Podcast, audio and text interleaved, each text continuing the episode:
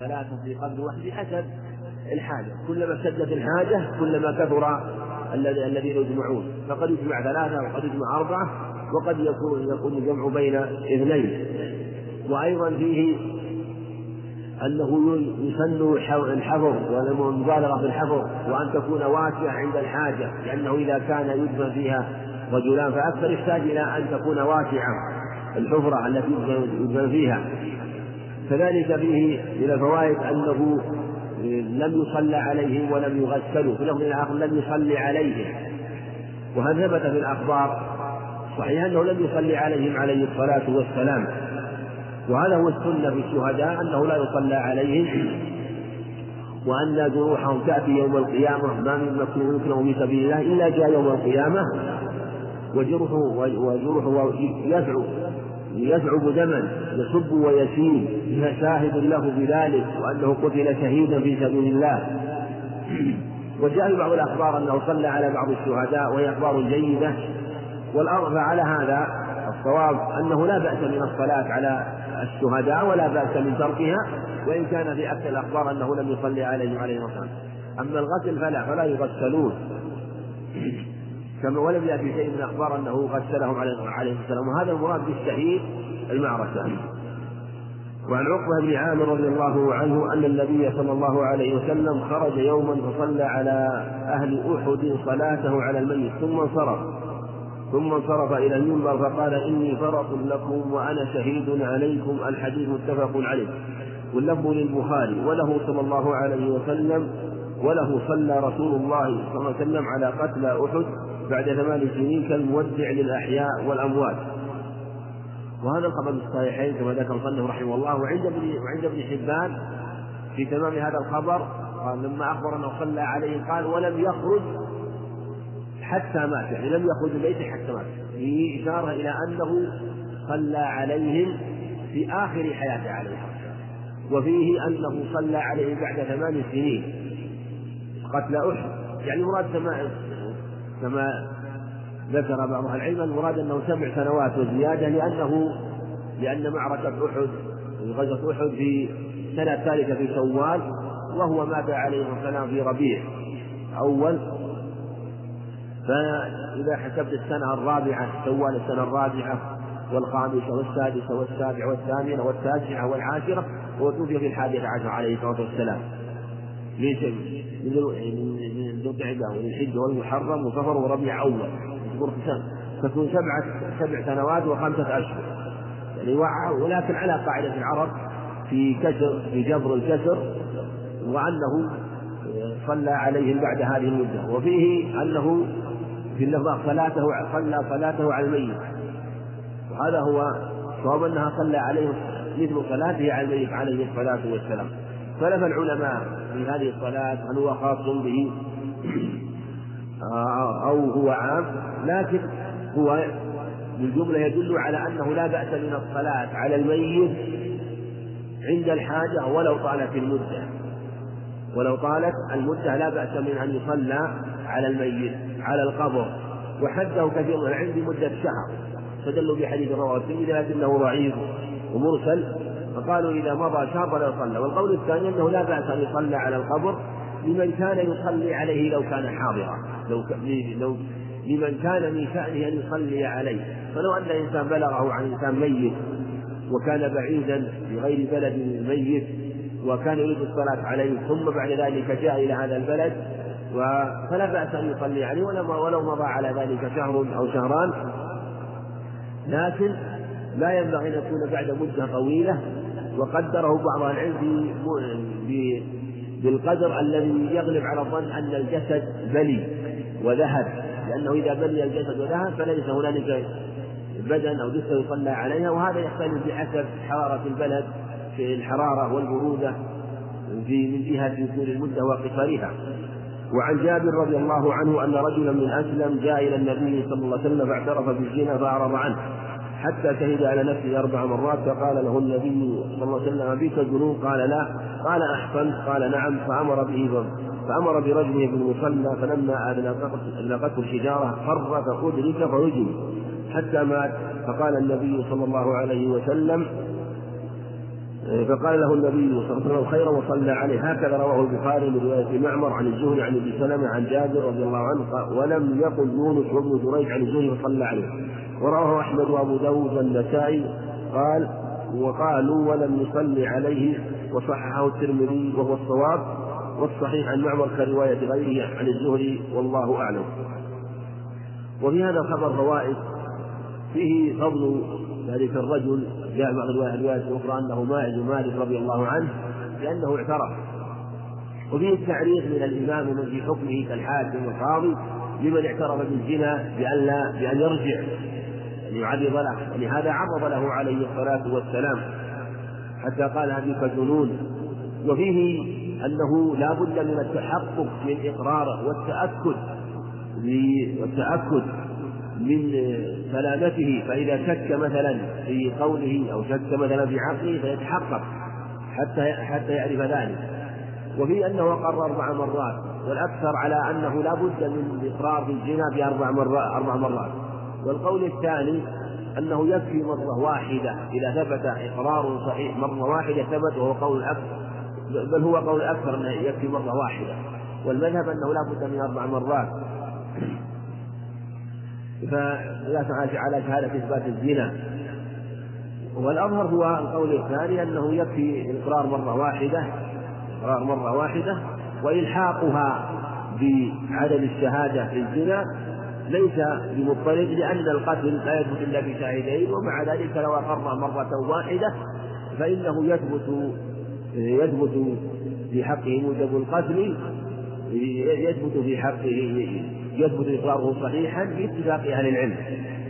فلهذا آه، أمر عليه الصلاة والسلام في عدة أخبار واكتفى بإقرار مرة واحدة فثبت في الصحيحين أنه قال واغدوا إلى امرأة هذا فإن اعترفت فارجمها وثبت عن تلك التي جاءت واعترفت عند النبي عليه الصلاة والسلام وأقرت ولم يأمر بتكرار الإقرار.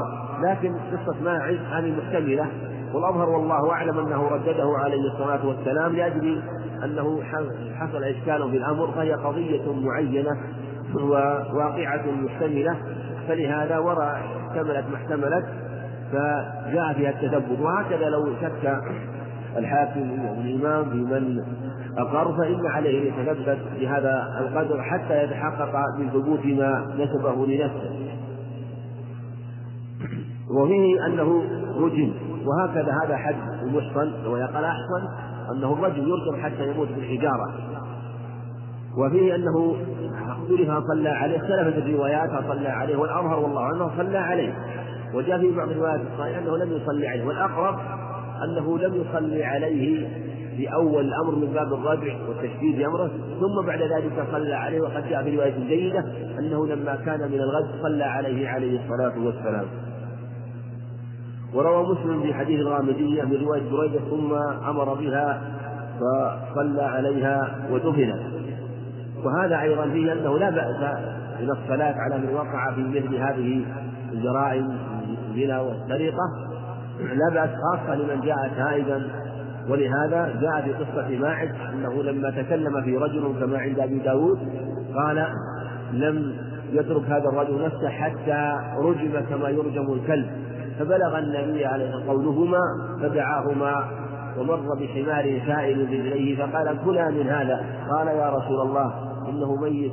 قال ما نلتما من أخيكما أعظم مما من اخيكما من هذا من جيفه هذا الحمار.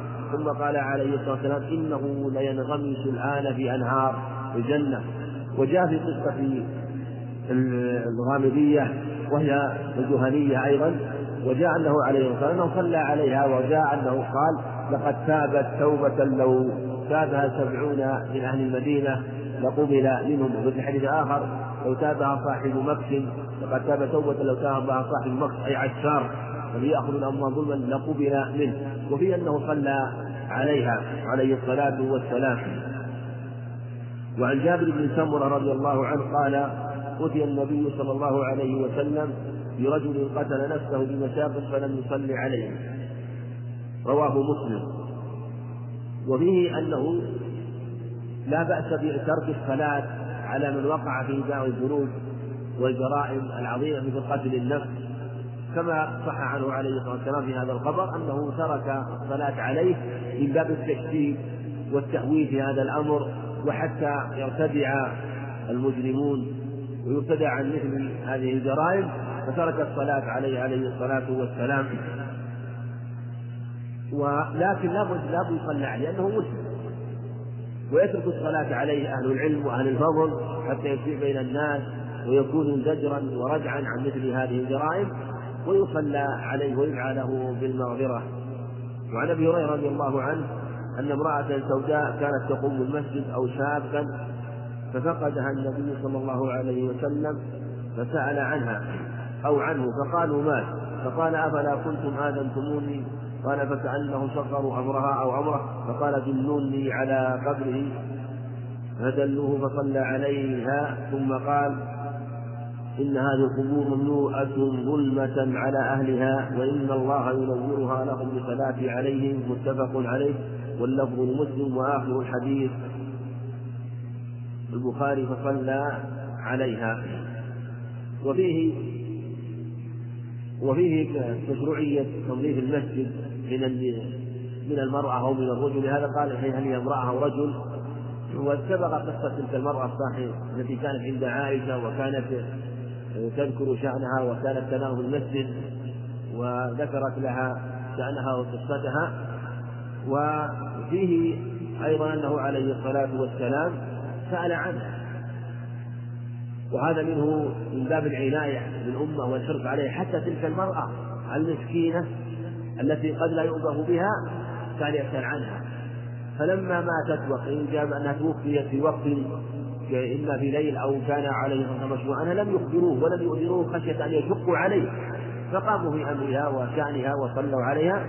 فلما أخبر بشأنها قال هل لا أعلمتموني يعني هل لا أعلمتموني فدلوا فدلوه على قبرها عليه الصلاة والسلام فصلى في دلالة على مشروعيه على أنه لا بأس من الصلاه على القبر. ومشروعية ذلك لمن لم يصلي على القبر. فمن فاتته الصلاة على الميت فلا بأس أن يصلي على القبر.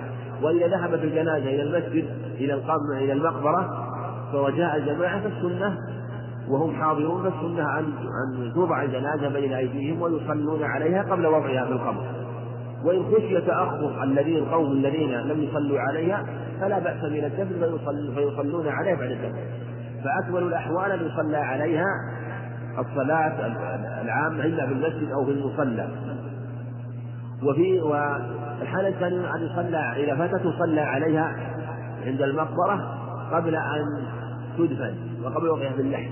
الحالة الثالثة إذا لم يمكن ذلك واشتغل بشأنها فيؤخر الصلاة حتى تدفن صلى عليها عليه والسلام.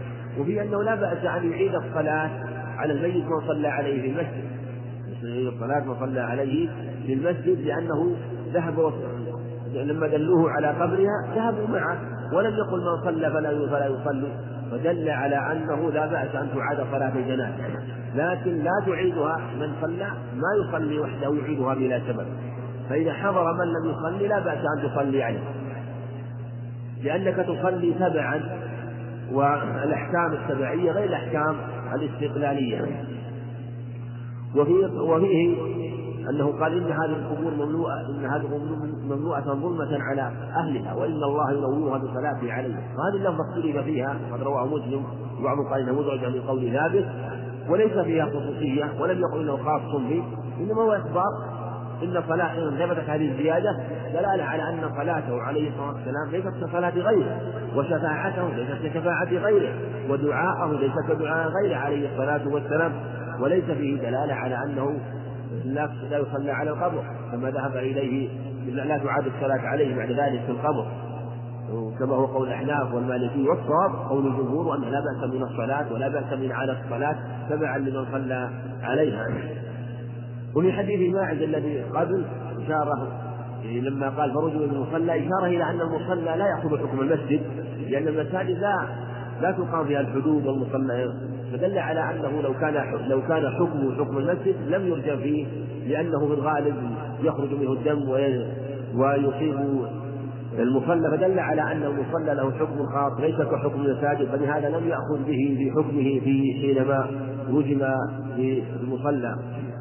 وعن بلال العبسي عن حذيفة رضي الله عنه أنه كان إذا مات له ميت قال لا تؤذنوا به أحدا إني أخاف أن يكون نعيا وإني إني سمعت رسول الله ينهى عن النعي. رواه أحمد وهذا لفظه وابن ماجه والترمذي وحسن يقال النعي والنعي. وحديث الترمذي حديث حذيفة هذا له شاهد من حديث عبد الله بن مسعود الترمذي إياكم والنعي. النعي في الأصل هو الإخبار بالموت من جهة وهو الإخبار بالميت الإخبار بموت الميت. وهذا هذا هو الأصل في اللغة. لكن ثبت في الأخبار أنه لا يراد به لا مجرد مطلق الإخبار. إنما أراد النعي الذي يكون على طريقة الجاهلية. ولهذا في حديث ابن مسعود فإنه من عمل الجاهلية. والمراد به النعي الذي يكون على طريقة الإعلان بالصوت بأن يركب إنسان كما كان في الجاهلية إذا مات ميت ركب إنسان فرسا ثم جعل يدور بين الناس وبين القبائل إن مولاد فلانا مات أنهي فلانا وما أشبه ذلك. الذي مما يوحي بالتسخط والجزع هذا هو المنهي أما مجرد الإخبار والإبلاغ فهذا لا بأس به فقد ثبت في فقد صح في الأخبار أنه عليه السلام آه، نعى الأموات ونعى قتل مؤتة لأصحابه وأخبرهم بوفاتهم وكذلك أخبر بوفاة أصحابه عليه الصلاة والسلام وفيه مصالح من جهة العلم موته والقيام عليه من تكفينه وتغسيله والصلاة عليه وتنفيذ وصاياه إلى غير ذلك في مصالح كثيرة لكن لا يكون على جهة المفاخرة وعلى جهة التكبر في جهة المفاخرة في الإخبار. فلهذا إذا كان على الوجه الذي يكون به بالإخبار بالميت وأنه مات فلان حتى يعلم به فلا بأس بذلك كما صحت بذلك الأخبار في السنة عنه عليه الصلاة والسلام. وعن ابن عباس قال رضي الله عنهما قال سمعت رسول الله صلى الله عليه وسلم يقول ما من رجل مسلم يموت فيقوم على جنازته أربعون رجلا لا يشركون بالله شيئا إلا شفعهم الله تعالى. وهذا الخبر ثبت معناه أيضا من حديث في صحيح مسلم عن عائشة لكن من رجل يشفع به مئة يصلي عليه مئة رجل يشفعون به إلا شفعهم الله فيه. ومعنى من حديث أنس وجاء من حديث أبي من حديث أنس في صحيح مسلم وجاء من حديث أبي هريرة وجاء في أخبار أخرى أيضا في الشفاعة. وفي حديث ابن عباس لا يشركون بالله شيئا. وفيه أنه إذا صلى عليه أربعون رجلا يشفع. وفيه أنهم يقصدون الشفاعة فالمشروع هو قصد الشفاعة. وقصد الدعاء وجاء في حديث آخر في حديث أبي هريرة عند أبي داود إذا صليتم على الميت فأخلصوا له الدعاء فيقصدون الشفاعة له والمبالغة في الدعاء. وفي اللفظ الآخر أنه مئة. في اللفظ الآخر من حديث من حديث عند أبي داود وغيره أنه قال ما من رجل يقوم على ثلاث صوم إلا إلا أوجب. والأظهر أنه إذا صلى هذا القدر حصل المقصود. إما أربعون ومئة أكمل أو ثلاث صوم وثلاث صوم سواء كان ثلاث صوم بقدر أربعين أو بقدر. فلو صلى مثلا الإمام وخلفه وخلفه مثلا عدد قليل لا يبلغ الأربعين نحو العشرة أو الستة أو الخمسة مثلا فإنه فلا بأس إذا كانوا قليلين أن يكونوا ثلاثة صفوف ولا يشترط أن يكملوا صفا واحدا وإن كانوا كثيرين وإن كانوا كثيرين بهذا القدر فيكفي لا بأس ولو صلوا صفا واحدا. وفي أنهم يخلصون الدعاء. والأربعون قيدوا بأنه بالله شيئا. والمئة جاء اللفظ بالإطلاق.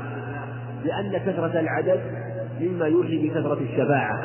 وكلما كثر العدد كلما كان أفضل. ولهذا في صحيح مسلم أن ابن عباس لما مات له ميت ابنه لما مات له ميت ابنه أو, أو, أو ابنه فأمر مولاه أن ينظر المجتمعين فقال فلما سمع جماعة قال هل تراهم؟ هل تراهم أربعين أو بلغوا أربعين؟ قال نعم أو أرى ذلك. فقام فصلى رضي الله عنه. لأن لا بأس من تحري هذا العدد. لا بأس من تحري هذا العدد طلب هذا العدد ولا بأس من تأخر جنازة تأخر يسير لأجل إكمال العدد بالأربعين لكن إذا كان إذا كان لا يعلم مجيء هذا العدد أو يترتب عليه التأخر فالسنة الإسراع بالجنازة وعدم تأخيرها كما سيأتي. وعن أبي النضر عن أبي سلمة بن عبد الرحمن عن أبي سلمة بن عبد الرحمن ان عائشة رضي الله عنها لما توفي سعد بن أبي وقاص رضي الله عنه قالت ادخلوا به المسجد حتى أصلي عليه فأنكر ذلك عليها فقالت والله لقد صلى رسول الله صلى الله عليه وسلم على ابني بيضاء بالمسجد سهيل وأخيه رواه مسلم. وقال سهيل وقال سهيل بن سعد وهو ابن البيضاء أمه بيضاء أو البيضاء أمه بيضاء. وفي هذا أنه عليه الصلاة والسلام صلى على الميت في المسجد. وهذا هو الصوم لا بأس بأن يصلى عليه المسجد. وإن كان الأكثر من سنته ومن هديه أن يصلى عليها في المصلى صلى الجنائز. لأنه أظهر ويكون الغالب على أكثر من جهة أنه يكون المحل بارز واضح ويظهر للناس لكن إذا كان الصلاة عليه في المسجد أبلغ المصلحة وأكثر من العدد فلا بأس من الصلاة كما صلى عليه الصلاة والسلام على ابني بيضاء في المسجد. ولهذا صحيح مسلم قالت ما أسرع ما نسي الناس ما صلى رسول الله صلى على على ابني بيضاء إلا المسجد. وصلي على أبي بكر صلى عليه آه، صلى عليه صهيب في المسجد وصلى آه، صلى على صلى عمر على أبي بكر في المسجد. وصلى صهيب على عمر في المسجد وثبت فثبت في ذلك الأخبار عن الصحابة رضي الله عنهم أنه صلي عليه في المسجد. فالمقصود لا بأس من الصلاة عليه في المسجد وإذا كان أمكن أن يصلى عليه في المصلى ويحصل المقصود من وجود العدد فهو أفضل وأولى. وإن كان يفوت العدد ربما كان الصلاة عليه في المسجد أولى وأكمل. وعن سمرة بن جندب رضي الله عنه قال صليت وراء النبي صلى الله عليه وسلم على امرأة ماتت في نفاسها فقام عليها وسقاها متفق عليه واللفظ للبخاري. فصلى عليها وسطها يقال وسط وسط لكن في الغالب أن الوسط الوسط يقال لما لا يبين جلست وسط القوم لا لما يبين لما يبين. لما يبين بعضه من بعض يكون بالتسكين جلست وسط القوم وسط الحلقة ولا كذا لعن الله من جلس وسط الحلقة. يعني فقال وسط الحلقة. فما يبين بعضه من بعض يكون بالتسكين وما لا يبين وهو المتصل. قالوا وسط. وسطها. وهي مسكونة هنا وسطها. وقيل إنه ما يقال يقال في لا بأس من تحريك الساكن من تحريك الساكن. لأنه ربما كان أخف. والقاعدة أن العرب دائما إذا كان الشيء خفيفا وثقيلا جعلوا لا بأس من أن يميلوا الثقيل إلى الخفيف كما كانوا يحركون الساكن إلى المتحرك لأنه أخف. فالمقصود أنه صلى عليها على وسطها عليهم. وفي اللفظ الآخر عند عجيزتها عند العجيزة الوسط. و وهذا هو الأفضل والأكمل وفي حق الرجل يصلي عليه عند رأسه في الخبر السابق عند عن أنس أنه عليه أنه أتي بجنازة فصلى جنازة رجل فصلى عليه عند رأسه وأتي بجنازة امرأة فصلى عليها فقام عند بطنها فقيل له فقال له راوي هل هذا مقام النبي مقام النبي صلى الله عليه وسلم مقامك من المرأة والرجل؟ قال نعم فدل في السنة على الفرق بين الرجل والمرأة وإن صلى على المرأة في موضع حصل المقصود وكذلك على الرجل في أي موضع حصل المقصود. لكن الواجب لكن لكن السنة المحاذاة. السنة أن يحاذيه أن يحاذي بعض البدن. نعم. وسمر من صحابي جليل رضي الله عنه ومن قصصه المعروفة والمشهورة التي ذكرها العلم أنه جاء في الخبر عنه عليه الصلاة والسلام أنه خرج على بعض أصحابه أنهم عشرة وقيل خرج على أبي هريرة وأبي وأبي محذورة وسمرة بن جندب خرج عليهم وكانوا جالسين.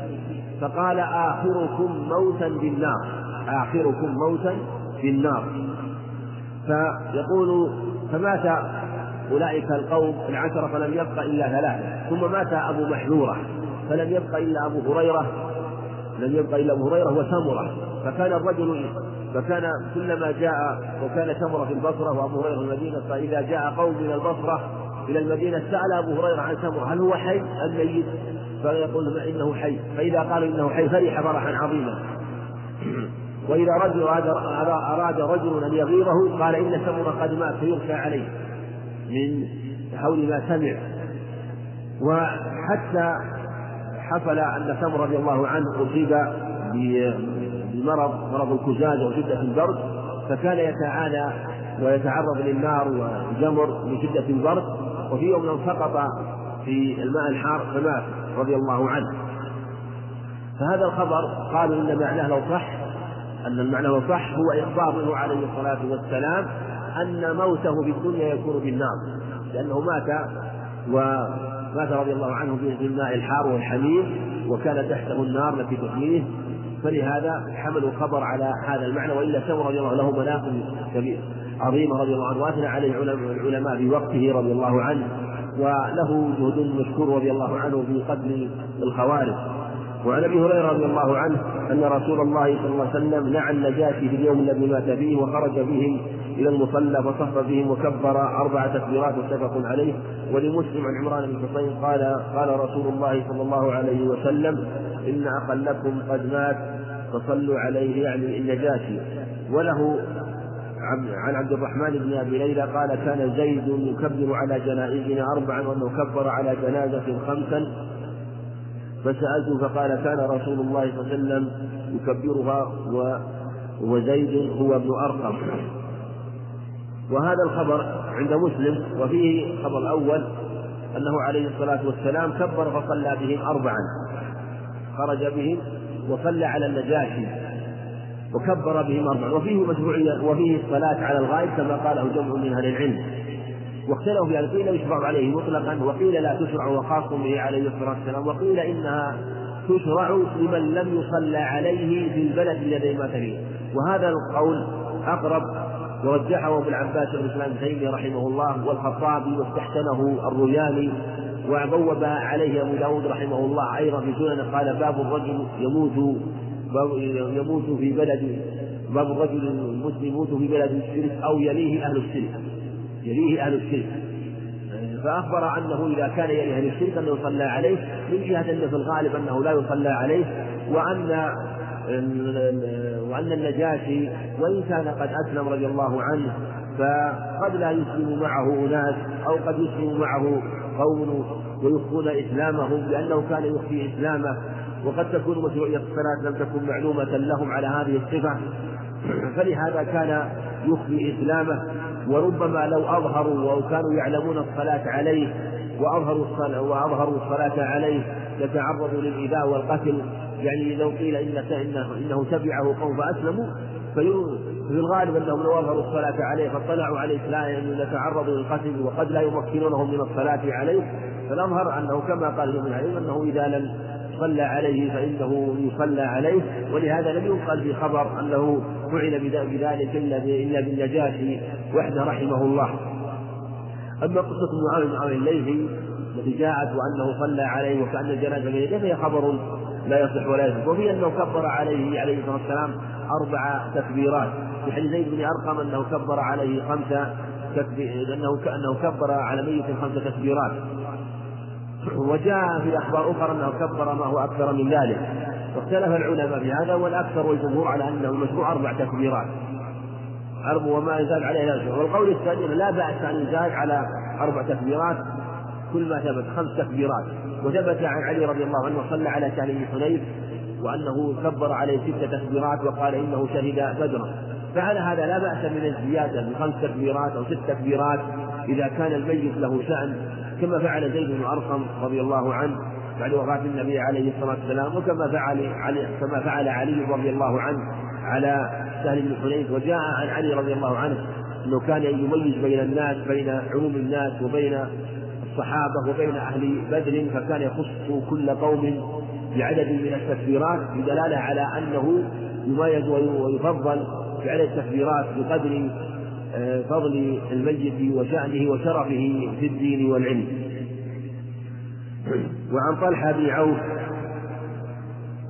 وعن طلحة بن عوف آه، قال صليت خلف ابن عباس رضي الله عنهما على جنازة فقرأ فاتحة الكتاب فقال يتعلم أنها سنة رواه البخاري. وفي اللفظ الآخر لتعلم أن سنة. فيه مشروعية قراءة آه، فيه مشروعية قراءة الفاتحة بل هي واجبة في الجنازة. لتعلموا أن والرسول عليه الصلاة والسلام. قال صلوا كما رأيتموني أصلي ونقل الصحابة هذا الخبر. وهذا شامل لصلاة الجنازة بجميع الصلوات التي صلىها عليه الصلاة والسلام. وصلاة الجنازة كما هو معلوم آه، تقرأ الفاتحة ثم صلى على النبي عليه الصلاة والسلام ثم يدعى للميت ثم التكبيرة الأخيرة الرابعة يسلم. ولو زاد على أربع تكبيرات فإن الزيادة تكون موضع دعاء ما بعد الرابعة يكون موضع دعاء في الخامسة أو السادسة لو زيد على ذلك. وعن عوف بن مالك رضي الله قال صلى رسول الله صلى الله عليه وسلم على جنازة فحفظت من دعائه وهو يقول اللهم اغفر له وارحمه وعافه واعف عنه واكرم نزوله واسع مدخله واغسله بالماء والثلج والبرد ونقه من الخطايا كما ينقى الثوب الأبيض من الدنس وأبدله دارا خيرا من داره وأهلا خيرا من أهله وزوجا خيرا من زوجه وأدخله الجنة واعظه من عذاب القبر ومن عذاب النار. قال حتى تمنيت وان أكون أنا ذلك الميت بدعاء رسول الله صلى الله عليه وسلم. على ذلك الميت. وفي لفظ وقه فتنة القبر وعذاب. النار وعن أبي هريرة رضي الله عنه قال كان رسول الله صلى الله عليه وسلم اذا صلى على جنازة يقول اللهم اغفر لحينا وميتنا وشاهدنا وغائبنا وصغيرنا وكبيرنا وذكرنا وأنثانا. اللهم من أحييته منا فاحيه على الإسلام ومن توفيته منا فتوفه على الإيمان. اللهم لا تحرمنا أجره ولا تذلنا بعد. رواه أحمد وأبو داود وابن ماجه واللفظ له والترمذي والنسائي في يوم الليل. وقال البخاري في حديث هريرة هذا غير محفوظ وأصح شيء في هذا الباب حديث عوف بن مالك. وقد وقد روي هذا الحديث موقوفا على عبد الله بن سلام والله أعلم. وهذا الخبر حديث أبي هريرة حديث جيد.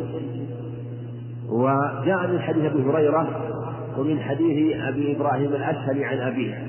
وقد رواه يحيى بن ابي يحيى بن أبي كثير عن أبي سلمة عن أبي هريرة. وقد رواه عن أبي عن أبي إبراهيم الاشهري عن أبي فكلا الطريقان فالطريقان جيدان.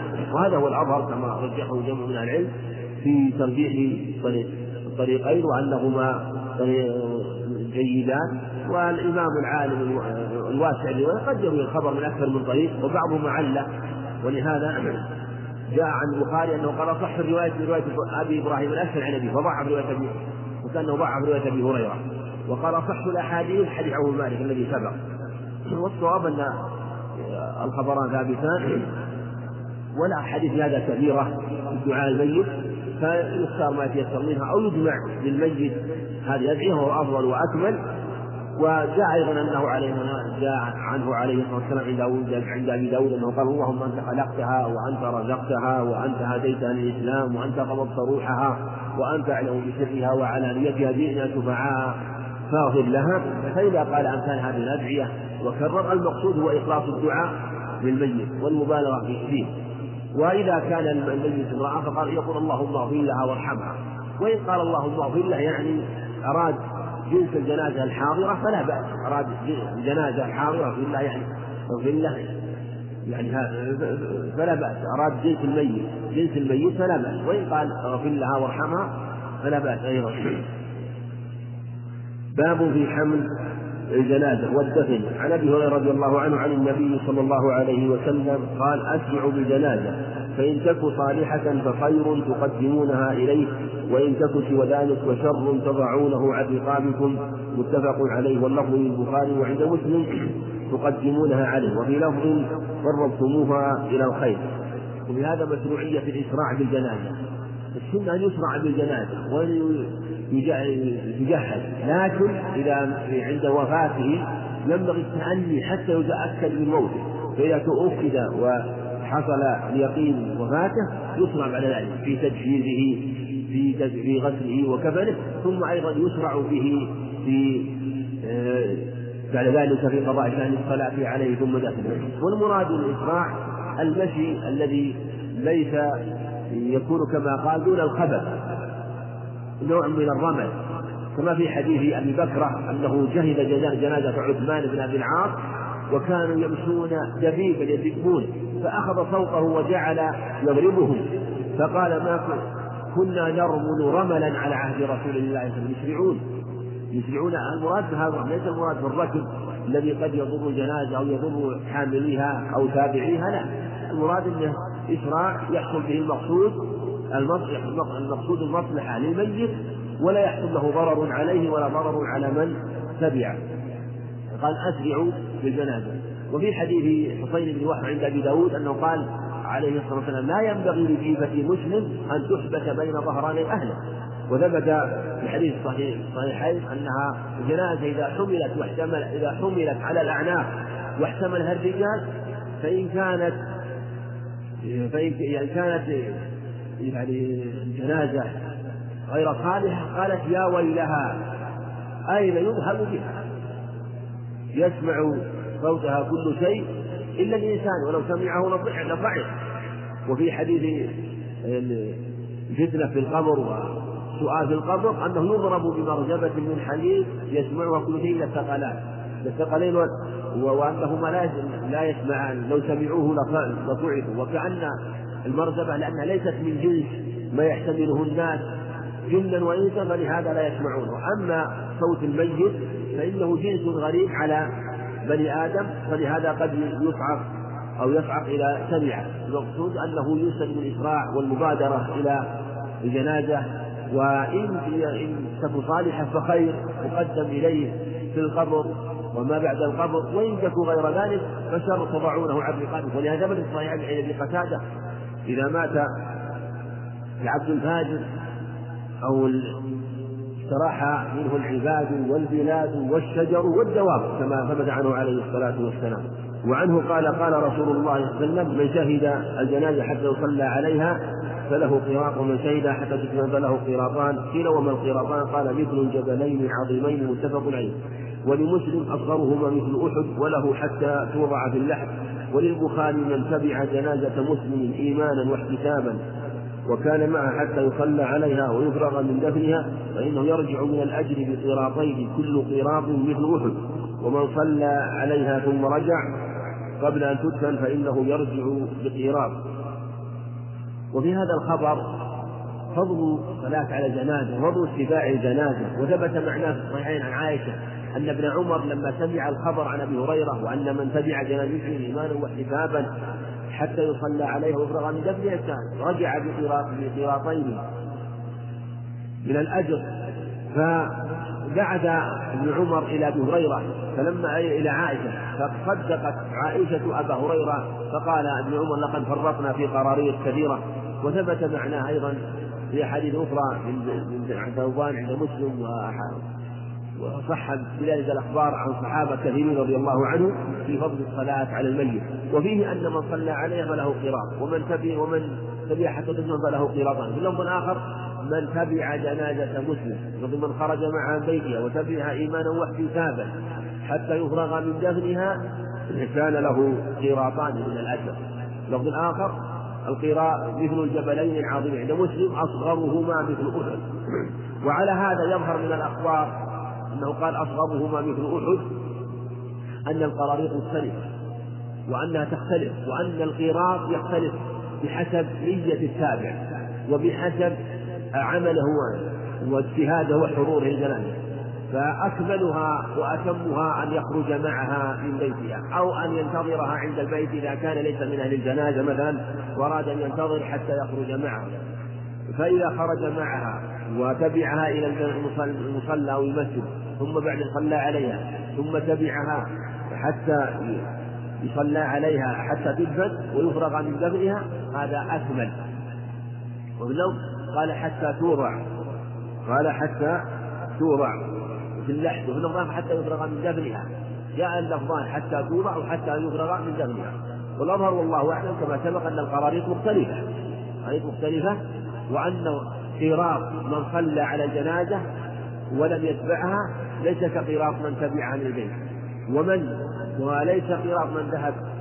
مثلا من لم يتبعها ودفن وشهد الدفن. فالقراريط مختلفة.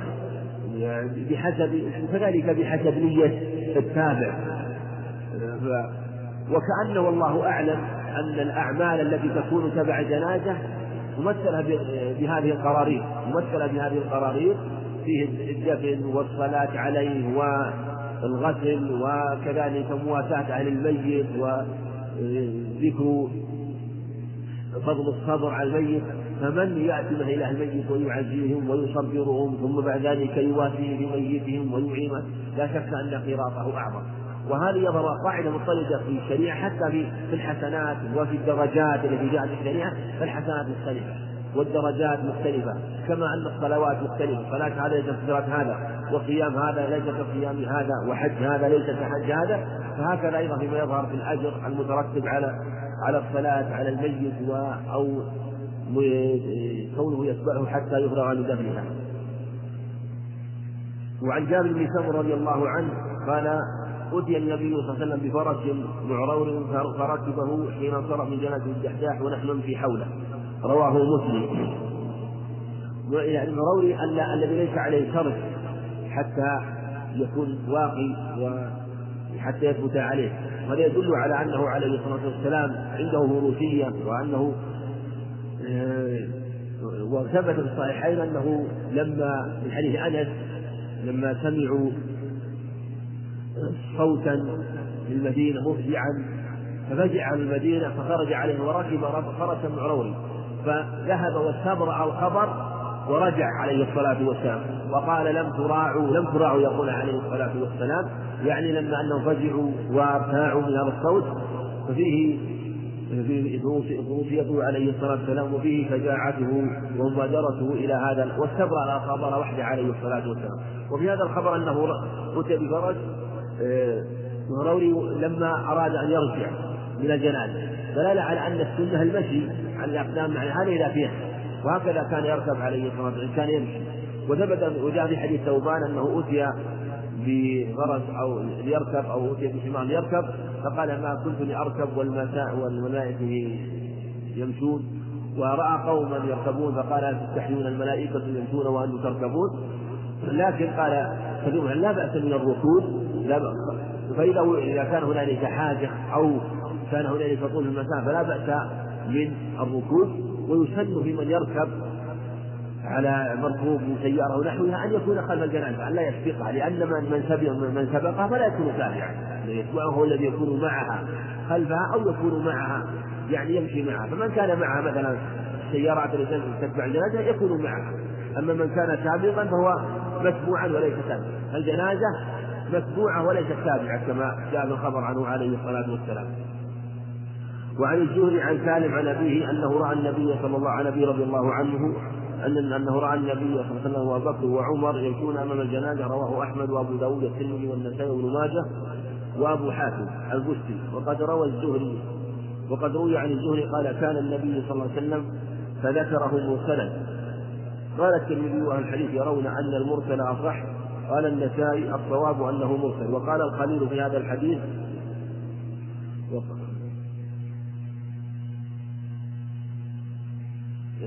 هو هو من الصحاح المعلولات وقال البيهقي ومن وصله واستقر على وصفه ولم يختلف عليه فيه وهو سفيان وهو سفيان بن عيينة حجة ثقة. وقال الإمام أحمد بن حنبل حديث ابن عيينة كأنه وهم. ورواه ابن حبان رواية شعيب عن الزهري عن سالم عن أبيه وفيه ذكر عثمان والله أعلم. قال الخليل أو الخليل. نعم. خليلي ها؟ الخبر هذا برواية ابن عيينة عن الزهري. رواية ابن عيينة عن الزهري. وفي أنه رأى النبي عليه الصلاة والسلام بكر وعمر أنه رأى النبي عليه الصلاة والسلام يمشون أمام الجنازة. يمشون أمام الجنازة. وهذا الخبر في أيضا جيد. لا بأس به وقد وصله ابن عيينة. وابن عيينة إمام ثقة. ومما سمعته من شيخنا الإمام الشيخ عبد بن باز رحمه الله وبارك الله أنه كان يثبت هذا الخبر. يقول إنه إنه وصله ابن عيينة وهو إمام ثقة. وذكر ما جاء عن ابن عيينة أنه كان إذا قيل له في هذا الخبر وأنه وأن الناس يرسلونه وأنت تصله قال السيق السيق الزهري حدثني سمعته من فيه. مرارا لست أخفيه يعيده ويبديه عن سالم عن أبيه. يقول أنا متأكد ومستيقن أن الزهري حدثني رحمه الله. فلهذا كان الحكم لمن وصل. وفي أنه عليه أن النبي عليه الصلاة والسلام يمشون أمام الجنازة وهذا المشي أمام الجنازة يعني أنهم يكونون معها يعني لا بأس بالتقدم أنه يكون مع معها. ولهذا ثبت في حديث المغيرة بن شعبة الراكب خلف الجنازة والماشي حيث شاء منها يعني شاء أمامها أو عن يمينها أو عن شمالها أو عن خلفها أو من خلفها. وأما الراكب فالأفضل أن يكون خلفها والسنة أن يكون خلفها. والماشي حيث شاء منها كما في حديث المغيرة بن شعبة رضي الله عنه. وعن أبي سعيد الخدري رضي الله رضي الله عنه أن رسول الله صلى الله عليه وسلم قال إذا رأيتم الجنازة فقوموا فمن تبعها فلا يجلس حتى توضع. متفق عليه. وقال أبو داود روى الثوري هذا الحديث عن سهيل عن أبيه عن أبي هريرة قال به حتى توضع في الأرض. ورواه أبو معاوية عن سهيل قال حتى توضع في اللحم. وسفيان أحفظ من أبي معاوية. وفيه هذا أنه على قال إذا رايتم جنازه فقوموا. أمر بالقيام جنازة. وهذا الخبر ثبت معنا عن عن عدة من الصحابة من رواية سهل بن حنيف وأيضا من حديث أبي سعيد من حديث أبي هريرة أن صدق أبا سعيد الخدري رضي الله عنه. وفي أن من تبع ذلك فلا يجلس حتى توضع حتى حتى تخلفكم. وهنا وهنا قال حتى توضع في الأرض. حتى توضع في الأرض. ورواية لمعاوية وقال حتى توضع في اللحم. والأظهر أن رواية أن رواية حتى توضع الأرض أقرب وأصح كما لأن سفيان أحفظ وأوثق من أبي معاوية. فقال حتى توضع في الأرض. وفيه من الفوائد أنه أن السنة القيام للجنازة إذا رآها. أن يقوم حتى تخلفه أو إذا كان معها حتى توضع في الأرض وإذا رآها أقام وجاء في اللفظ الآخر قال إن للموت فزع. وفي اللفظ الآخر لما قيل قال أليست نفسا؟ يقول عليه السلام. وفي اللفظ الآخر قال إنما نقوم إعظاما للذي يقبض النفوس. وفي اللفظ الآخر إنما قمنا للملائكة. جاءت أخبار وعندنا في عدة تعاليم فهي أخبار غالب أخبار جيدة وصحيحة فلا مانع من تعليل بعدة علل هو إعظام للموت وإعظام وتعظيم الموت من تعظيم الله عز وجل هو الذي يقبض النفوس. إذا قال إنما قلنا الذي يقبض النفوس وتعظيم أمر الموت وليس من ليس من أمر استحسن أن أن يرى الميت يرى الميت وهو لا يتأثر ولا يضطرب ولا يحصل عند فزع فالموت شأنه عظيم. فإذا مر به الجنازة ولم يتأثر ولم يحصل عنده فزع ولا اضطراب هذا ليس من المناسب. فأخبر عليه السلام أن يكون على هيئة توحي بالاضطراب والخوف والوجل من الموت وكذا وتذكر الموت له له أهميته. فلهذا أمر بهذا الفعل وهو القيام عند رؤيتها فإن كان معها تبعها وما سار معها حتى توضع في الأرض. وإن لم يكن معها وقف حتى تخلفه الجنازة ولا يراها. قالوا عن علي بن أبي طالب رضي الله عنه قام رسول الله صلى الله عليه وسلم ثم قعد. وفي لفظ قام فقمنا وقعد فقعدنا يعني في الجنازة رواه مسلم. وروى الإمام أحمد في اسناد غير قوي عن علي قال ما فعلها رسول الله صلى الله عليه وسلم قط غير مرة مر برجل غير مرة برجل غير مرة برجل يهود. وكانوا أهل كتاب كانت يشبه بهم فإذا نهي انتهى فما عاد لها بعد. حديث عند أحمد من طريق ليث بن أبي سليم قال بإسناد غير قوله من طريق ليث بن أبي سليم وهو مختلف. ضعيف رحمه الله. والرواية الثانية وفيها أنه حتى لا يتشبه به لأنه كان كان من قال أنه من فعل اليهود. لكن الرواية لا تثبت وهي ضعيفة.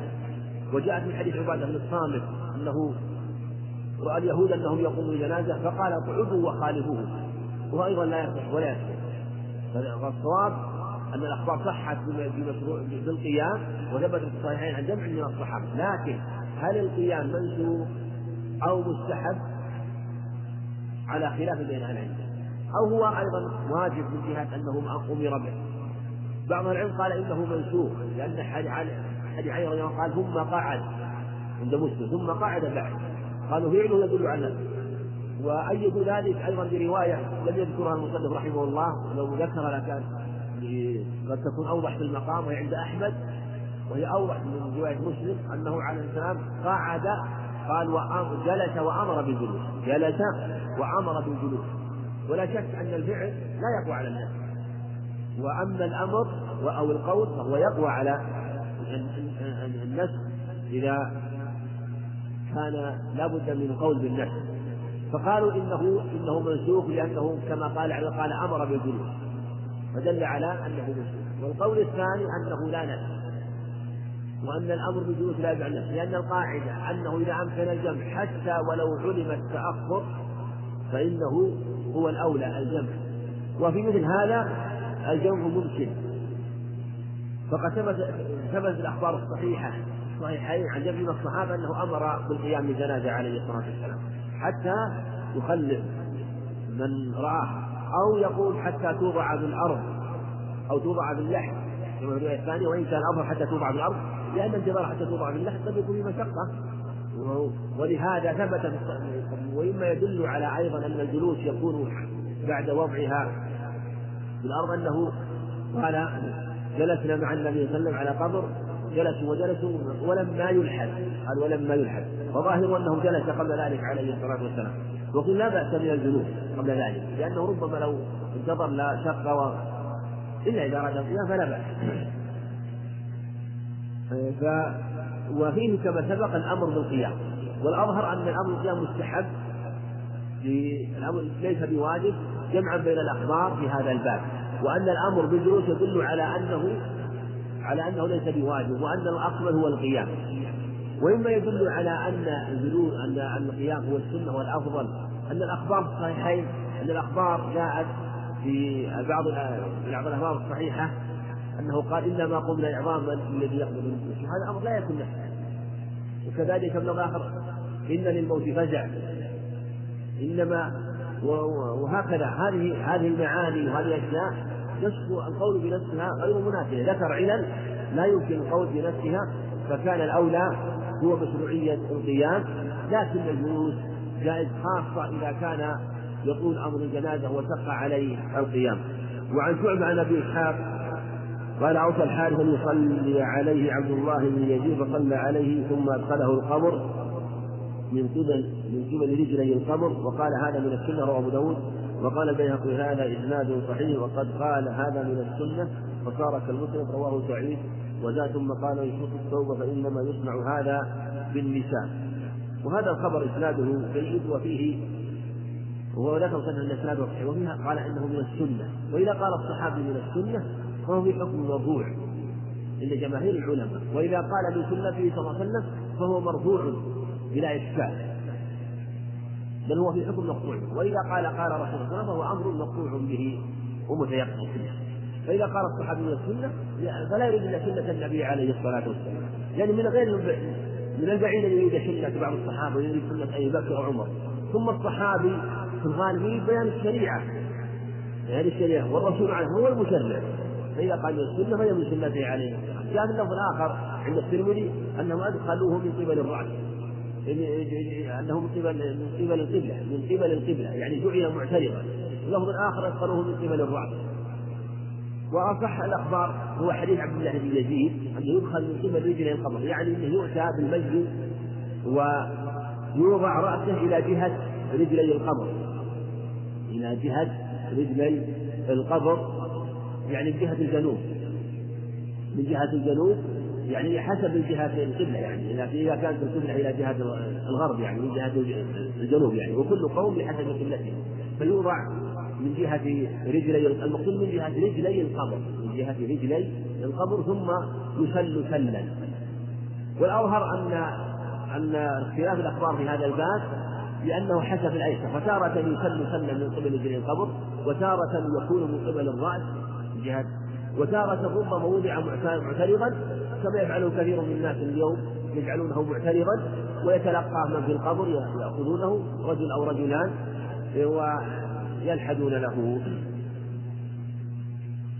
وقوله ينفق عن الثوب هذا الثوب الذي يوضع لأنه قال إن الثوب وضع الثوب فوق فوق الكفن. هذا قال كأنها أمر معهود يوضع لجنازة النساء. وأن وأن ليس النساء للرجال كما جاء في الخبر وهذه الزيادة. وعن همام عن قتادة عن أبي الصديق الناجي عن ابن عمر رضي الله عنهما أن النبي صلى الله عليه وسلم قال إذا وضعتم موتاكم من القبور فقولوا بسم الله وعلى ملة رسول الله في لفظ وعلى سنة رسول الله اللفظ هذا عند أبي داود. يقول في لفظ على هذا عند أبي داود. رواه أحمد وهذا رواه النسائي في اليوم والليلة. وقال البيهقي والحديث ينفرد برفع همام بن يحيى. همام بن يحيى بهذا الإسناد وهو ثقة إلا أن شعبة وهشاما السوائي روياه عن قتادة موقوفا على ابن عمر. وقال الدار قطني الموقوف هو المحفوظ. والموقوف كما قيل لا يعارض المرفوع فقد يقول الصحابي فقد يرويه تابعي أو غيره عن الصحابي مرفوعا وقد يجعله فقد الصحابي قد يقوله عن النبي عليه السلام وقد يقوله من قوله فلا يخالف. ثم هذا الخبر له شاهد من رواية البياضي رضي الله عنه عند الحاكم فهو شاهد له وأنه يسن أنه إذا وضع في القبر وحدي عليه قال بسم الله وعلى ملة رسول الله أو بسم الله وبالله وعلى ملة رسول الله أو بسم الله بالله وعلى سنة رسول الله كلها ألفاظ حسنة تقال عند أهل التراب عليه. وعن عامر بن سعد بن الوقاص أن سعد رضي الله عنه قال في المرض الذي هلك فيه ألحدوا من لحدا وانصبوا علي المدن نصبا كما صنع برسول الله صلى الله عليه وسلم رواه أحمد ومسلم. والحديث له شاهد أيضا عند ابن حبان بإسناد جيد على شرط مسلم من حيث بن عبد الله أنه عليه الصلاة والسلام لما قبروه رفعوه مقدار الشرك وفيه قال ألحدوا لحدا. أن السنة هو اللحد. و وأن الشق جائز الشق جائز ولهذا جاء أنه قال أرسلوا لي اللاحد والساق. فأيهما سبق؟ فإنه أيهما سبق؟ جعله يحمل النبي عليه والذي يلحد أبو طلحة والذي يضرح أبو عبيدة. أما رواية اللحد لنا والشق لغيرنا عن الكتاب رواية الكتاب هذه ضعيفة. فلهذا يجوز اللحد ويجوز الشق وإن كان اللحد أفضل قال ألحدوا لأحسن يقول سعد رضي الله عنه. وانصبوا علي الذي نصبا فدل على أنه لا بأس أن يوضع أن يوضع اللبن ويوضع ثم يوضع التراب ويرفع رفعا يسيرا. ولهذا جاء في قدر شبر وجاء في رواية سفيان التمار عند البخاري أنه رأى قبر النبي يعني مسلما. مثل مثل كلام البعير يعني أنه يكون منبسط الجانبين مرتفع الوتر. وجاء عند أبي داود أنه قال رأيت ثلاثة أقبر لا مشرفة ولا لا كشفت له عائشة ببعضهم عن عن ثلاثة أقبر قبر النبي عليه الصلاة والسلام وقبر صاحبيه. قال قال ليست مشرفة ولا يعني ليست مرتفعة ولا منبسطة تماما بل هي وسط. واختلف العلماء أيهما أفضل التسطيح أو التشمير وكلاهما جائز لا بأس به. والسنة ألا يرتفع جدا. التسطيح أن لا يكون السلام أن يوضع على يعني لا يسلم يوضع له رأس بل يكون مستويا. وفي الغالب إذا كان مستوي يكون ارتفاعه قليل وإذا كان مسلما يرتفع الوسط. وإذا أخذ التراب من تراب القبر ولم يزد عليه و ولم يزد عليه فالسنة كما أنه لا يرتفع ارتفاع كبير نحو الشبر أو قريب من الشبر. وعن معمر عن ثابت عن أنس رضي الله عنه قال قال رسول الله صلى الله عليه وسلم لا إسعاد في الإسلام ولا فرار ولا عقر في الإسلام ولا جلب ولا جلب في الإسلام ومن ذهب فليس منا رواه أحمد وإسحاق. عن عبد الرزاق عنه وأبو داود وابن حبان وقال أبو داود هذا حديث وقال أبو حاتم هذا حديث منكر جدا. وقال الدار تفرد به معمر عن ثابت وعند أبي داود قال عبد الرزاق كانوا يعبرون عند القبر بقرة أو شاة. ذكره المصنف رحمه الله ذكر العقر وأنه لا يجوز العقر في الإسلام ولا يجوز الذبح عند القبور وفي قوله لا إسعاد في الإسلام الإسعاد هو هو المساعدة في النياحة تساعد المرأة المرأة النياحة وكانت في أول الإسلام جائزة ثم نهى عنها الشارع الحكيم ثم جاءت امرأة فقالت يا رسول الله إني آل فلان أسعدون فأريد أن أسعدهم قال إلا آل فلان. فذهبت وأسعدتهم ثم حرمت بعد ذلك النياحة التحريم مطلقا كذلك لا جلب ولا الجلب الجلب هو أن يكون المصدق الذي يجمع الزكاة يجتمع في موضع ويجلب الناس إليه الزكاة يسعبهم ويشق عليهم. فالسنة أن يذهب إليهم وأن يصدقهم وأن يعرف عندهم الزكاة. كذلك لا جنب إذا حصل سباق على الخيل أو الإبل ما يضع الفرس مثلا يسير عليها ثم ثم يضع بجانب الفرس الثاني إذا تعب الفرس الذي يمكن يركب على الفرس الثاني.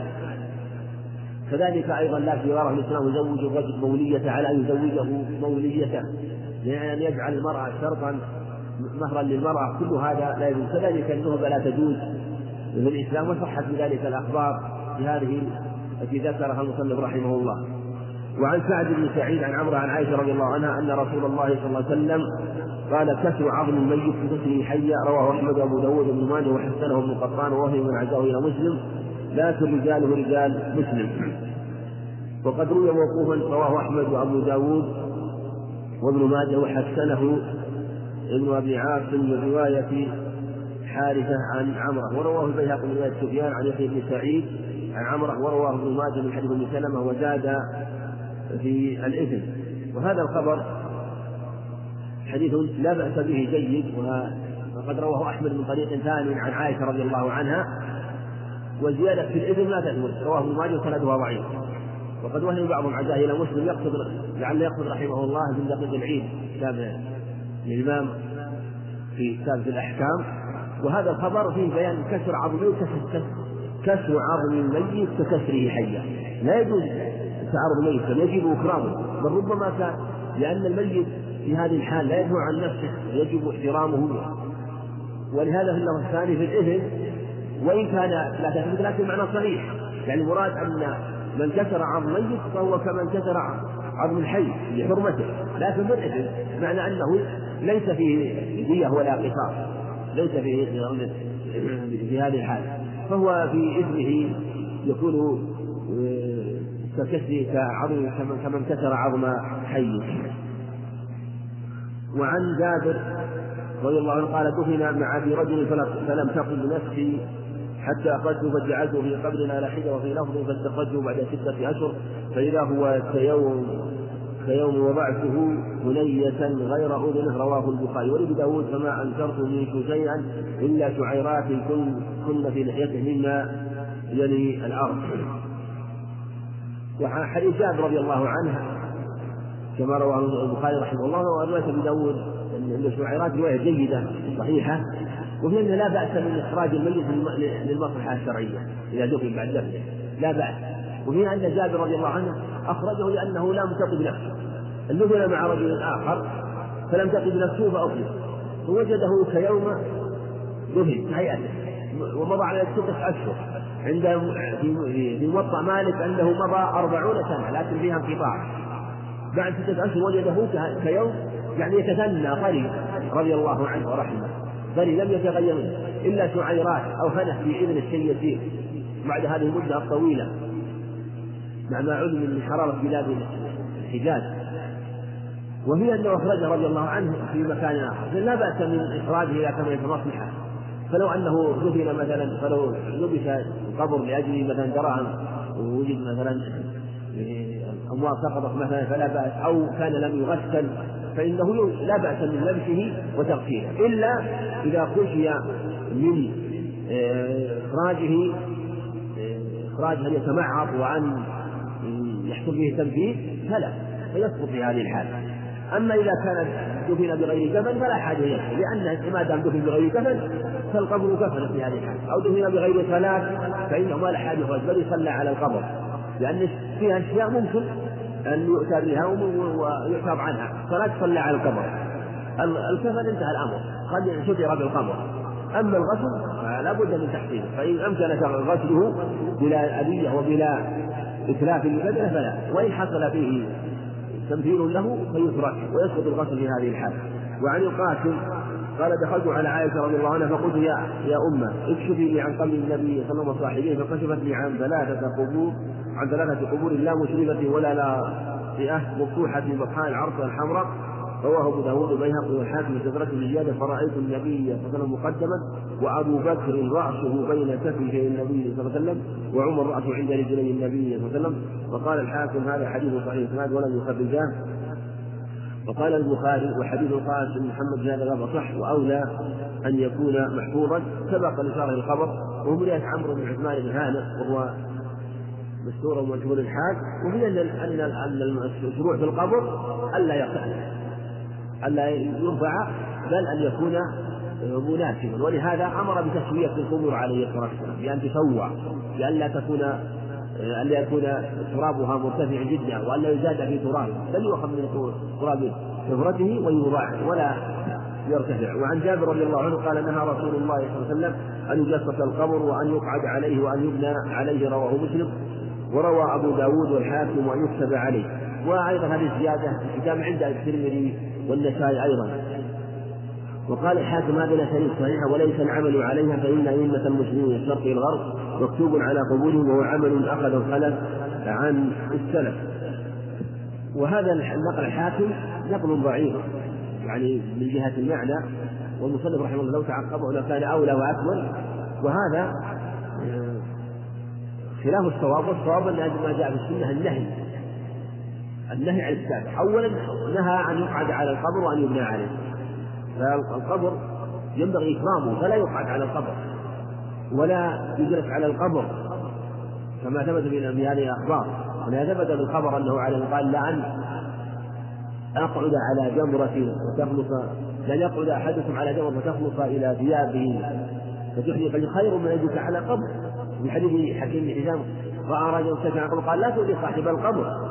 عند أحمد. فلا يجوز إلى القبر ولا اتكاء عليه أو وطئ القبر. كذلك الكتابة منهي عنها قال وأن يكتب عنه. هذه زيادة جيدة. فلا يكتب على القبر كتابة التاريخ أو كتابة الاسم.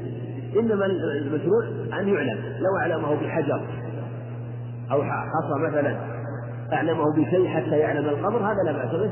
فقد ثبت في الحديث عند أبي داود أنه عليه الصلاة والسلام أقل حجرا فوضعه إلى جوار قبر عثمان المبعوث فقال أتعلم به قبر أخي وأدعو إليه من أحب من قرابتي. وعن أسود بن شيبان عن خالد بن سمير عن بشير بن نهيك عن بشير مولى رسول الله صلى الله عليه وسلم وكان اسمه في الجاهلية وكان اسمه في الجاهلية زحم بن معبد فهاجر إلى رسول الله صلى الله عليه وسلم فقال ما اسمك؟ قال زحم. قال بل أنت بشير.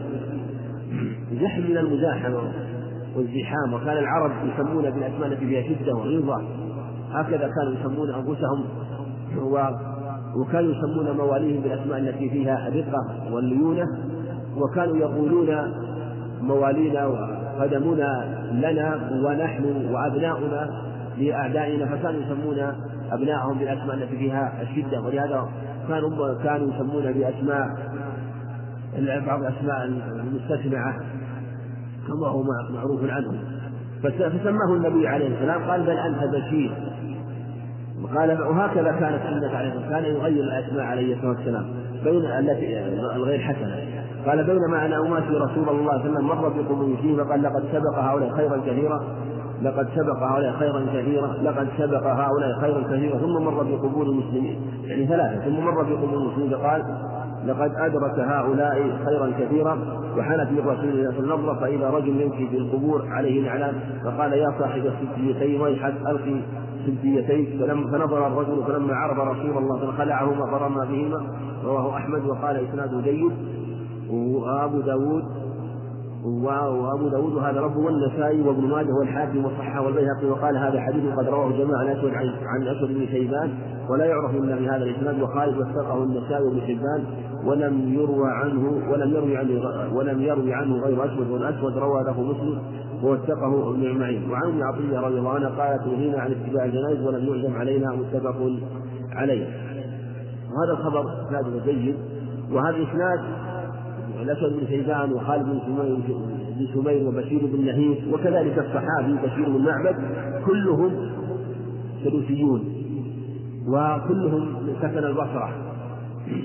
وهو خبر جيد وفيه أنه عليه الصلاة والسلام آه، نهى آه، نهاه أن يمشي. قال يا التفت فقال آه، فحال في الزمان فرأى رجل يمشي بين القبور عليه عليه سبتيتان فقال يا صاحب السبتيتين اترك السبتيتين وهي أنه لا يمشى بين أنها لا يمشي بين القبور بالنعال لأن فيه إيذاء لأهل القبور ولأن القبور مساكن لأهلها فلا يقع عليها وعلى لأنه لأنه كأنه وقع على رؤوسهم فينهى عن الوقع عليهم ولهذا جاءت الأخبار بالنهي عن القعود عليها والجلوس عليها والاتكاء عليها. فهذا وهذا المعنى يدل على أنه ليس خاص بالسبتيتين بل هو عام بكل لعن جميع أنواع النعال لا يمشى بين بها بينهم إلا عند الضرورة تكون مثلا القبور مثلا فيها شوك مثلا أو حجارة تؤذي فهذا عند الحاجة أو عند الضرورة لا بأس بذلك. حديث عطية قال نهينا عن اتباع الجنائز ولم يعزم علينا. وهذا الخبر جاء عند الإسماعيلي أنه قال أنها قالت نهانا رسول الله صلى الله عليه وسلم. وهذا اللفظ نهينا في حكم حكم مرفوع عند أهل العلم المصطلح. والوصول أن الحكم حكم مرفوع. نهينا عن اتباع الجنائز ولم يعزم علينا. والنهي يكفي. النهي يكفي إذا نهى الرسول عليه السلام. يكفي نهيه بذلك ولا يشترط يؤكد. فكونه لم يعزم لا يشترط أن النساء منهيات عن اتباع الجنائز. وإذا نهاهن عليه الصلاة والسلام فعليهن أن يمتثلن ولا يشترط في النهي العزيز إذا قال إذا إذا نهانا رسول الله صلى الله عليه وسلم ما نقول والله ما أكد علينا النهي. الإنسان إذا أمر بأمر قال والله ما جاني أمر مؤكد لا أنت أمرت. عليك أن تمتثل نهيت عليك أن تمتثل في الأمر فعلا إحكاما وفي النهي إحكاما وتركا فلا تقول والله ما جاءني تحكيم يكفي. وما كان لمؤمن ولا إذا قضى الله ورسوله أن يكون له فيها في أمره. وما آتاكم الرسول خذوه وما نهاكم عنه فانتهوا. قال عليه إذا أمرتكم بأمر فأتوا منه ما استطعتم. وإذا نهيتكم عن شيء فاجتنبوه فلا يشترط أن يعزم عليه. لكن العزم النواهي والعزم في الأوامر ما يؤكدها ويقويها. ثم أيضا قد يقال أنه وإن لم يعزم إن كان الذي يعزم عليهن فقد وقيل إنها فهمت أنه فهم ذلك ذكره فقد شهد العزيمة غيرها بنهي النساء عن اتباع الجنائز فلا يتبعن الجنائز.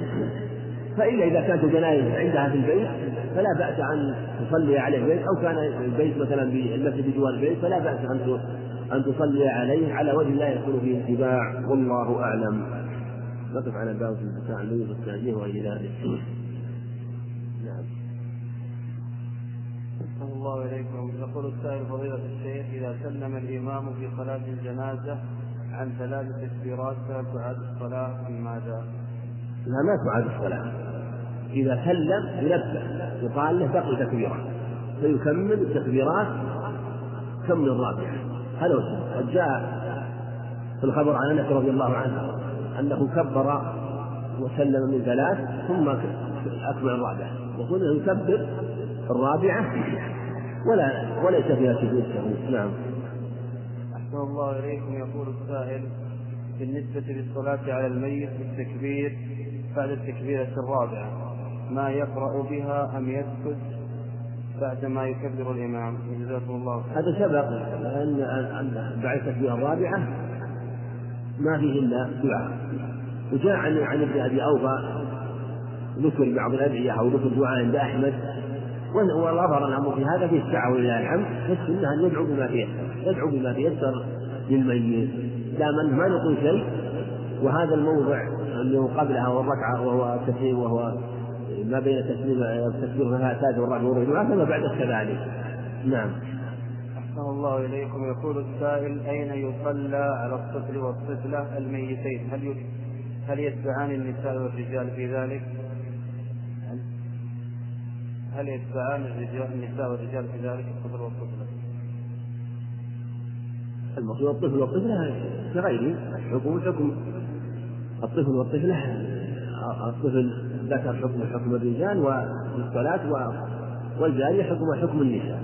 فإذا أمكن مثلا يعني أمكن أن يقف موقف الرجال عند الطفل فلا بأس وهكذا الجارية موقف النساء. وإلا إذا كان يترتب عليه الخروج يقف حيث تيسر. يقف حيث تيسر. إنما جاء في التدريس مسألة الدعاء. الدعاء اختلف العلماء هل يدعو بالدعاء المشهور وهذا هو الظاهر من الأخبار يدعو بالدعاء المشهور. وثبت عن أبي هريرة أنه صلى على جنازة صبي فقال اللهم قه عذاب القبر وفتنة القبر. عذاب القبر دل على انها على العموم وإن شاء اللهم اجعل سلفا وفرطا وأجرا وشفيعا مجابا. اللهم ثقل به موازينهما وعظم به أجورهما اللهم اجعله في كفالة إبراهيم وقيه برحمتك عذاب الجحيم. لا بأس كما قاله جمع من السلف أن يزيد مثل هذا الدعاء؟ نعم. أحسن الله إليكم. هذا السؤال كرر كثيرا. يقول ما حكم النعي في الصحف اليومية حيث يكلف ذلك مبالغا طائلة؟ النعي يكون فيه مباخرة أو فيه إسراف أو هذا ربما ضر الميت ربما ضر الميت المقصود من النعي هو الإعلام المقصود من النعي هو الإعلام الذي يحصل به المقصود من الدعاء وحضور جنازة والصلاة عليه والتعزية لذويه وأهله. فإذا حصل المقصود بذلك ما زاد على ذلك غير مشروع فالسنة هو الإخبار وهكذا عليه. فالإخبار النعي على أنواع نوع سنة نوع سنة. فهذا هو النوع هو النوع المشروع وهو إخبار الميت الإخبار عن الميت قراباته ومن حوله حتى يعلموا حاله فيحضرون ويحضروا يصلوا عليه ويشهدوا جنازته ويعزوا أهله. هذا الإخبار هذا هو السنة. وإذا لم يتيسر مثلا الإخبار بكلام هذا ما في مانع أن يخبر بطرق أخرى. إذا كان له أقارب أو أصدقاء يريدون أن يعلموا خبر ولم يفعلوا فأخبر وأعلن عن طريق السنة. إخبارا يحصل من المقصود. ما زاد على ذلك وهو النوع الثاني وهو النوع الثاني أن يكون على طريق المفاخرة والإشراف. هذا دائر بين الكراهة والتحريم. القسم الثالث إخبار بصفة زائدة على جهة النعيم بالسياح والعويل أو التسخط بالكتابة. مثلا تكون الكتابة فيها نوع تسخط المقدور أو مبالغة هذا من النعي المحرم فهو إما أن يكون سنة مشروعة أو مكروها يقرب من المحرم أو ما كان على وجه زائد مما يحمل يحمل النعي أو التسخط للمقدور فهذا أمر محرم. نعم. أحسن الله إليكم. هذا السائل من موقع المسجد يقول هل يصح أن يصلى على الميت في المسجد ثم يصلى عليه مرة أخرى في المقبرة؟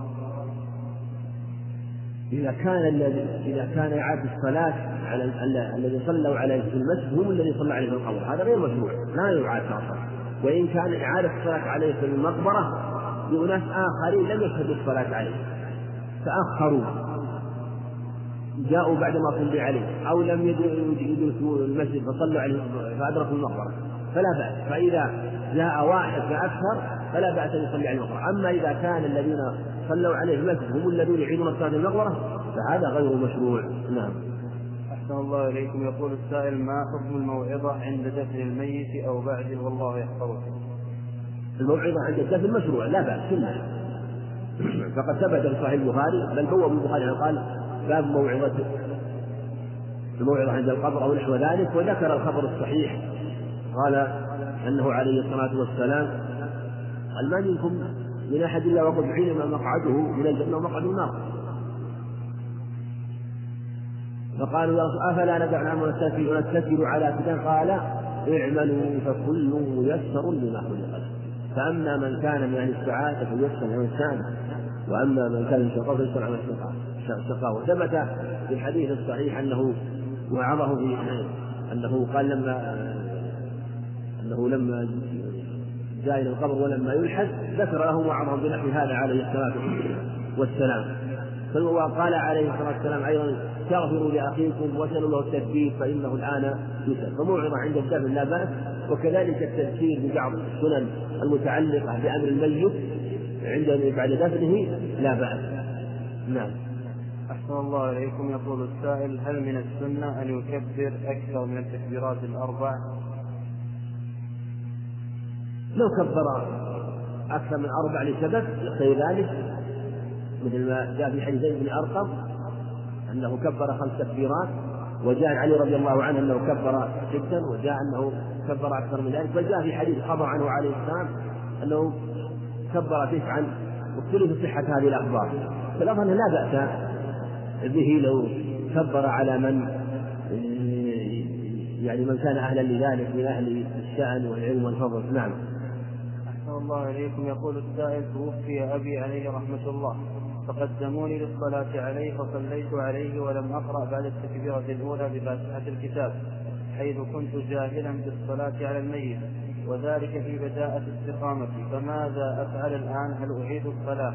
مع العلم أني أعلم مكان قبره وإني كلما تذكرت ذلك أشعر بأني ظلمت أبي أفتوني مأجورين أثابكم الله. لا ما في ظلم إن شاء الله ما ظلم فعلت جاهل لا شيء عليك. ولا حرج لكن إذا كنت حالة تقدم ما كنت حالة تقدم ما كنت تعلم صفة صلاة الجنازة من نفسك من قراءة نفسك تقدمت خطأ. وإن كنت لا تظن في نفسك أن هذه صلاة الجنازة وأنها تجزي بلا الفاتحة فلا بأس بذلك وإن كان الأولى التحدي في مثل هذا. وما دام أنه وقعت ودعوت للميت فغالب الصلاة على الميت هي الدعاء.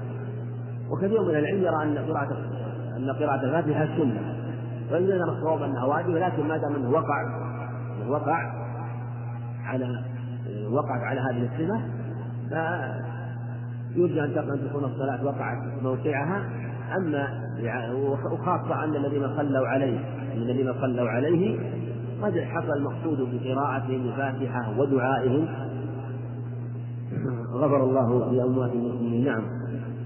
أحسن الله إليكم. يقول السائل ما حكم صلاة المرأة المتوفى زوجها عليه في المسجد؟ ما حكم صلاة المرأة المتوفى زوجها أي الصلاة على زوجها في المسجد؟ إذا كانت تتبع الجنازة فلا.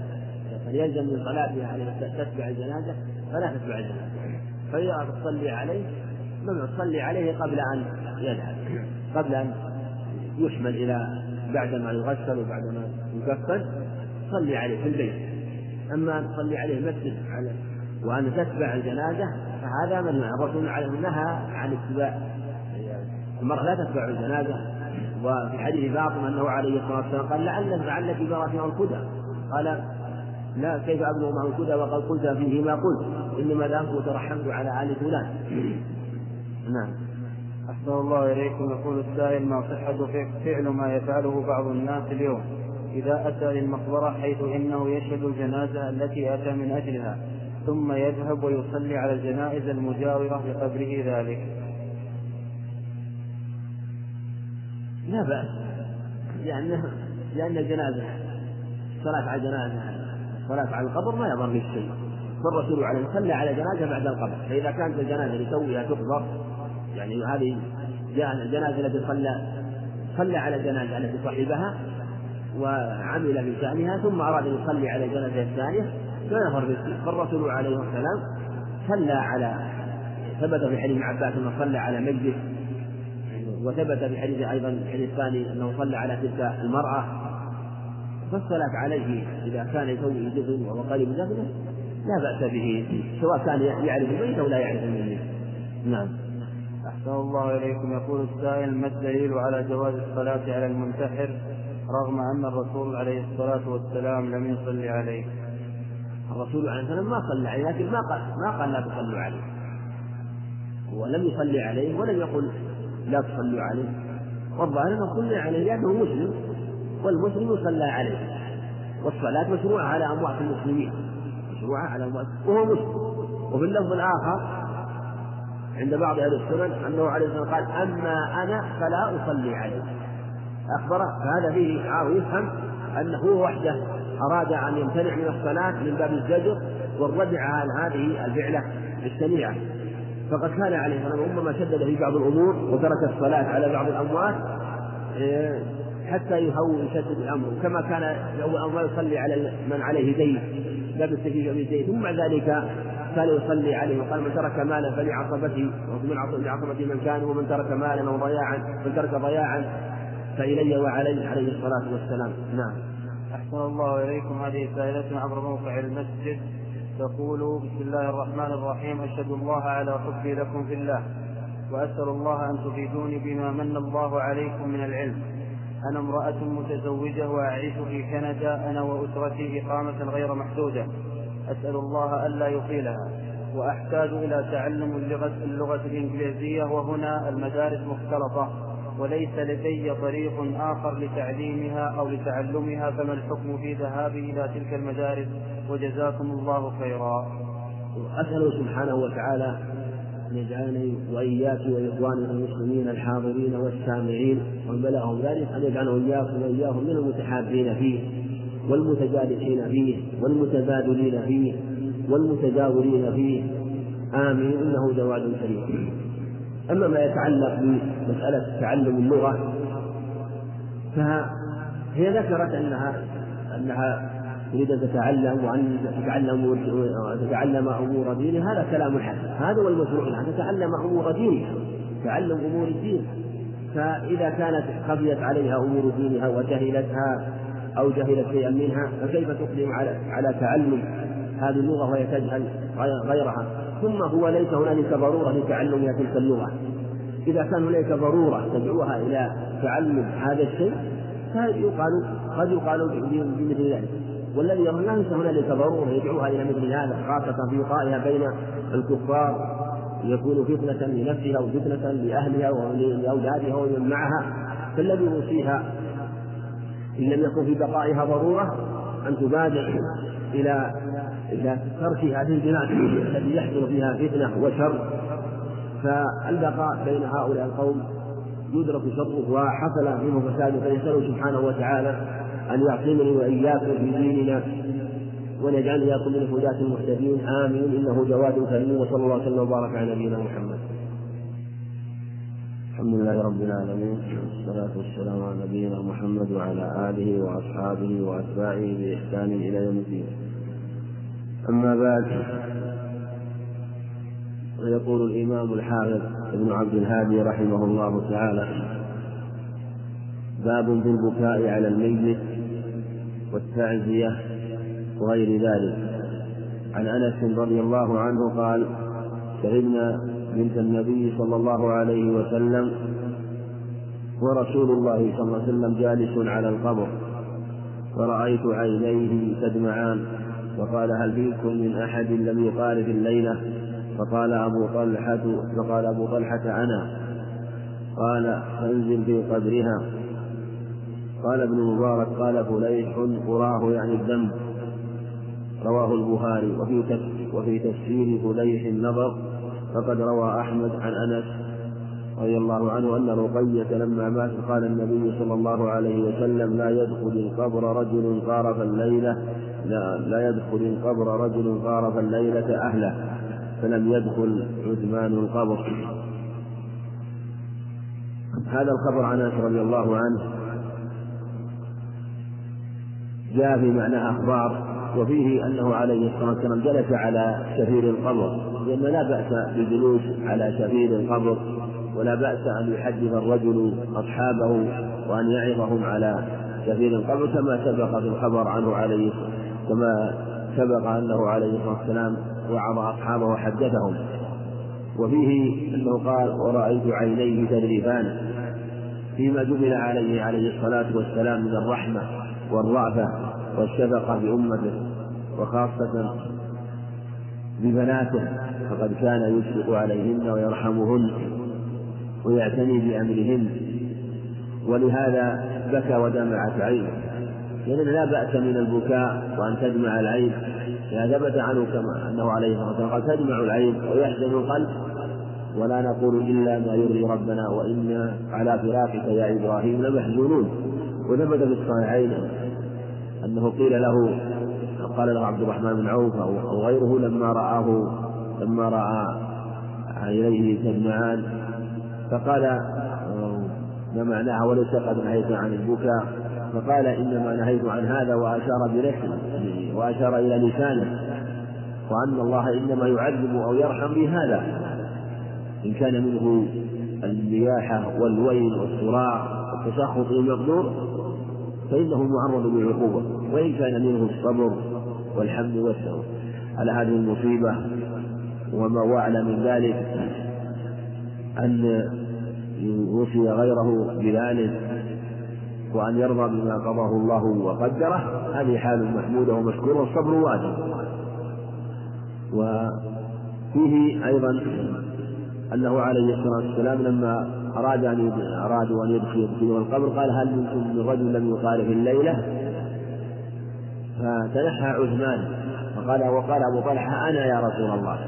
تفسيره ليس هذا كما ذكر صلى الله عليه وسلم نظر وأنه عليه الصلاة والسلام قال لا يدخل يعني لا يدخل القبر من من قارف الليلة أهله. وهذا يوضح أن المراد بالمقاربة هنا هو أن يصيب أهله وأن يجامع أهله. وهذا واضح من جهة أو جهات أخرى أيضا أن أنه لا يمكن أن يقول أبو طلحة رضي الله عنه ذلك وأن يدعي ذلك بين يدي النبي عليه الصلاة والسلام وأنه لم يصب ذنبا وأن يزكي نفسه على الصفة هذا قد لا يكون منافيا لحقه. وإنما أراد والله أعلم مثل ما جاء أنه لم يقارف أن يصب أهله. ولهذا في الرواية الثانية قال جاء عند أحمد لم يصب أهله. والله أعلم بالحكمة في هذا يعني في المعنى أن من أصاب أهله في تلك الليلة أنه لا يدخل المرأة حتى ولو كانت زوجته ولهذا عثمان فتنحى عثمان. وقال بعضهم لعله والله أعلم خشية أن يذكره الشيطان بعض ما كان من شأنه مع أهله في هذه الحال. ربما وقع في نفسه شيء من ذلك. وهو غير مناسب في هذه الحالة التي يرى فيها هذا الميت الميت ويدخل القبر والمناسب للحال هو تذكر الموت وتذكر ما يكون حال الميت عند القبر والسؤال. هذه حال مناسبة. أما من كان بعيد العهد بالأهل فربما لم يكن هنالك سبيل إلى تذكيره بهذه الحالة التي لا تناسب حالة الدفن.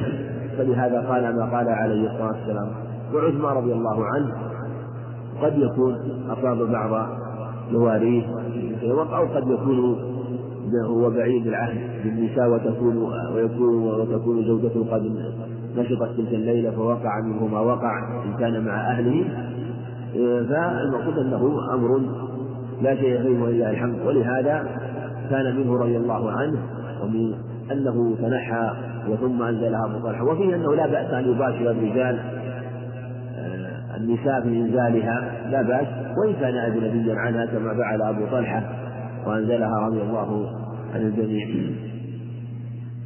وعن أنس رضي الله عنه قال قال رسول الله صلى الله عليه وسلم أخذ الراية زيد فأصيب ثم أخذها جعفر فأصيب ثم أخذ عبد الله بن رواحة فأصيب. وإن عين رسول الله صلى الله عليه وسلم تدريبان ثم أخذ خالد بن وليد من غير إمرة ففتح له رواه البخاري. وفي هذا الخبر أنه ما اشهد المصنف رحمه الله ان أنه بكى الصلاة والسلام كما بلغه شأنه. أخذها قال أخذها زيد فأصيب ثم أخذها جعفر فأصيب ثم أخذها عبد الله.